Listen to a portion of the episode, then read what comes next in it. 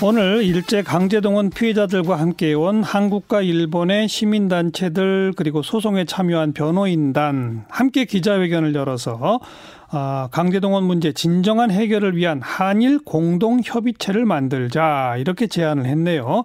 이른바 문희상 안과 어떤 차이가 있는 건지 한번 얘기를 들어보겠습니다. 강제동원 공동행동 정책위원장을 맡고 있는 민족문제연구소 김영환 대외협력실장 나와 계시죠? 네, 안녕하세요. 안녕하세요. 예. 한일 공동 협의체를 만들자. 이 협의체는 누가 누가 참여하는 거예요? 네, 그러니까 기본적으로 이 문제 관련해서 어, 피해자들을 대리하는 변호사들 예. 그리고 이 소송을 한 20여 년 넘게 한국과 일본에서 진행됐지 않습니까? 예. 그러니까 그분들의 지원자들 그리고 그 외에도 어, 한일 관계에 관련된 뭐 재계, 정치계 관계자 이런 분들이 좀 같이 예. 이, 다 같이 참여해서 이 문제를 어떻게 해결할 수 있는지 지금 현재 한일 관계가 극심한 갈등 관계라고 얘기를 하는데 예. 이것을 해결할 수 있는 대화의 장을 마련하자 이런 취지로 제안을 한 것입니다. 그래서 어떤 해결의 원칙을 좀 하나 제시하신 게 있죠. 네네 있습니다. 어떤 겁니까?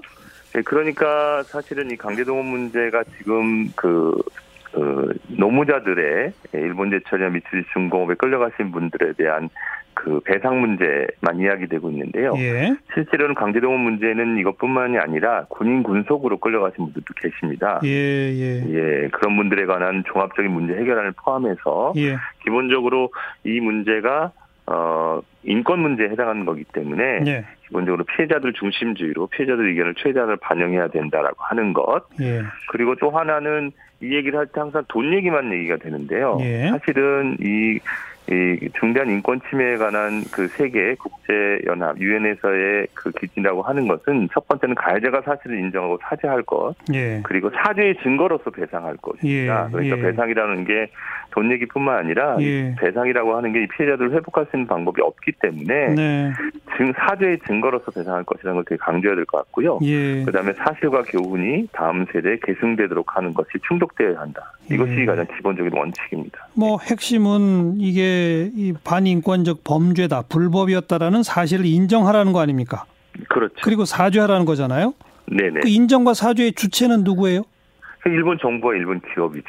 네. 왜냐하면 네. 강제동원 문제라고 하는 거 지금 일본 정부는 저희 대법원 판결에 대해서 어, 국제법 위반이다 약속을 지키지 않는다라는 말말 되풀이하고 있는데 예. 사실은 강제동원이라고 하는 것은 일본 정부가 국책으로 시행을 한 것이고 예. 일본 기업들이 한국에서 사람들을 끌고 가는 것 아닙니까? 그렇죠. 그리고 이 소송의 예, 당사자는 이 피해자들과 그 피고는 일본 그 개별 기업들입니다. 미쓰비시, 일본제철, 예, 후지코시 예, 예. 이런 기업들이. 그런데 지금 마치 이분 기업들은 전혀 어 자신들의 아무런 관계도 없는 듯이 일본 네. 정부 뒤에서 숨어 있거든요. 알겠어요. 이런 문제들에 대해서 책임을 지라고 하는 것이죠. 정, 일본 정부와 일본 기업이 사실 인정하고 사죄하고 특히 네. 일본 기업도 책임지는 자세를 보여라 이 말씀이고요. 네, 그렇죠. 그 다음에 오늘 한국 정부의 도의적 책임, 한국 기업들의 역사적 책임도 언급하셨어요.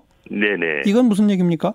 예, 이건 무엇이냐 하면 기본적으로 한일 청구권 협정에서 일본 정부가 주장하듯이 강제동원 문제가 다 해결됐다고 일본 정부가 얘기하지 않고 있습니까? 예. 그런데 실제로 65년 한국 정부는 냉전 체제 안에서 분단 상황 아래서 어, 이 문제를 피해자들의 의견을 무시하고 일본 정부와 어, 협상을 해서 이 문제를 그 해결했다라고 하는 입장을 계속 취해왔잖아요. 예, 예. 그래서 거기에 대한 책임이 있습니다. 그래서 지난 2004년 이후에 한국에서 강제동원 피해자를 위한 특별보상법 지원법이 만들어져서 노무현 일- 일부 위로금으로 보상을 한 적이 있고요. 맞아요. 그런 예. 맥락이고요. 예, 예, 거기에 예. 대해서 또 한국 기업도 청권 협정에 따라서 어, 현금은 아니지만 음. 기본적으로 이 문제를 가지고 이 일본에서 들어온 청권 자금으로 혜택을 받았지 않았습니까? 그렇죠. 또 예. 거기에 대해서 또 포스코라든지 이런 것 이런 기업들은 지금 현재도 예, 예. 강제동원 피해자를 위해서 출자를 하고 있고요. 예. 또 그런 부분에 있어서의 도의적인 역사인 책임을 이야기한 것이고 이미 예. 한국 정부와 한국 기업은 충분히 이런 문제에 관해서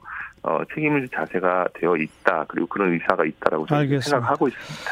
자, 주요 내용을 쭉 들어봤는데 지금 이제 네. 말씀을 듣다 보니까 그동안에 이 피해 저 입으신 분들 지난 20여 년 동안 옆에서 도우면서 소송도 하고 문제 해결도 하고 또 정부에 촉구도 하고 또 네. 위헌 소송도 내시고 쭉 활동해 오신 연장선상이잖아요. 네, 그렇습니다. 그런데 새삼스럽게 있게 한일 양국의 시민단체와 변호인단이 공동협의체 언급하시면서 양국 정부와 양국 기업한테 무슨 말씀을 하신 걸 보니까 네.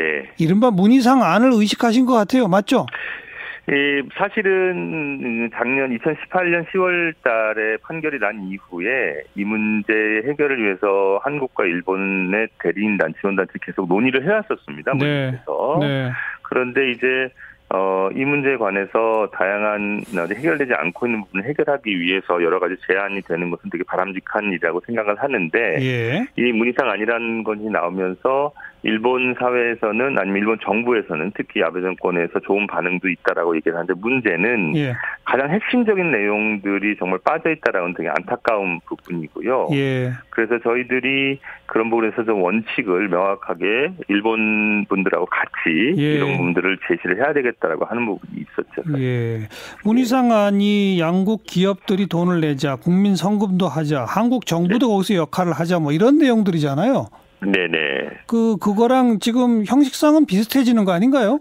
근데 기본적으로 그 문희상안의 핵심은 기업 화해 미래 재단이라는 걸 만들어서 이분들이 갖고 있는 그런 재판에서의 권리를 이 기금에서 주는 것으로 해결을 하자라고 하는 것이잖아요. 그렇죠. 그런데 예, 문희상안이 모델로 하고 있는 것은 독일의 기업 책임 미래 재단이라고 하는 것입니다. 예. 그런데 거기서 책임이 빠지고 화해로 바뀌었습니다. 맞아요, 맞아요. 가장 핵심적인 내용은 그 책임이라고 하는 부분인데요. 예, 예. 피해자들 분께서 광주에 계신 양금덕 할머니께서는 근로정신대 피해자로 10대 때 끌려가신 분인데 저희들은 그런 기부금 받는 그런 불이웃이 아니다. 예, 예. 이렇게 말씀하세요. 그런 부분은 왜냐하면 일본군 성노예 피해자들이 20여 년 넘게 일본군 일본 대사관 앞에서 그 수요 집회를 이해하고 있는 게딱 하나 아닙니까? 법적 책임을 인정하라고 하는 맞아요. 것인데요. 알겠습니다. 예. 돈이 아니라 그야말로 진정한 사죄와 배상을 받아야 된다고 하는 것이죠. 그러니까 뭐 음, 형식이 양국 정부와 기업이 참여해서 돈을 마련하고 등등이라 하더라도 그최 네. 무조건적 전제는 사실 인정과 사죄다. 이걸 강조하신 그렇죠. 거네요. 예, 예, 그렇습니다. 근데 조금 아까 언급하시길 문희상안에 대해 일본 내에 뭐 우호적 반응도 있다고 했는데 공식적으로는 일본에서는 굉장히 시큰둥한 반응이거든요. 예, 예. 그런데 오늘 이 발표한 기자회견 내용에 대해서는 뭐 받아들일 리가 없을 것 같은데요. 어떡하죠?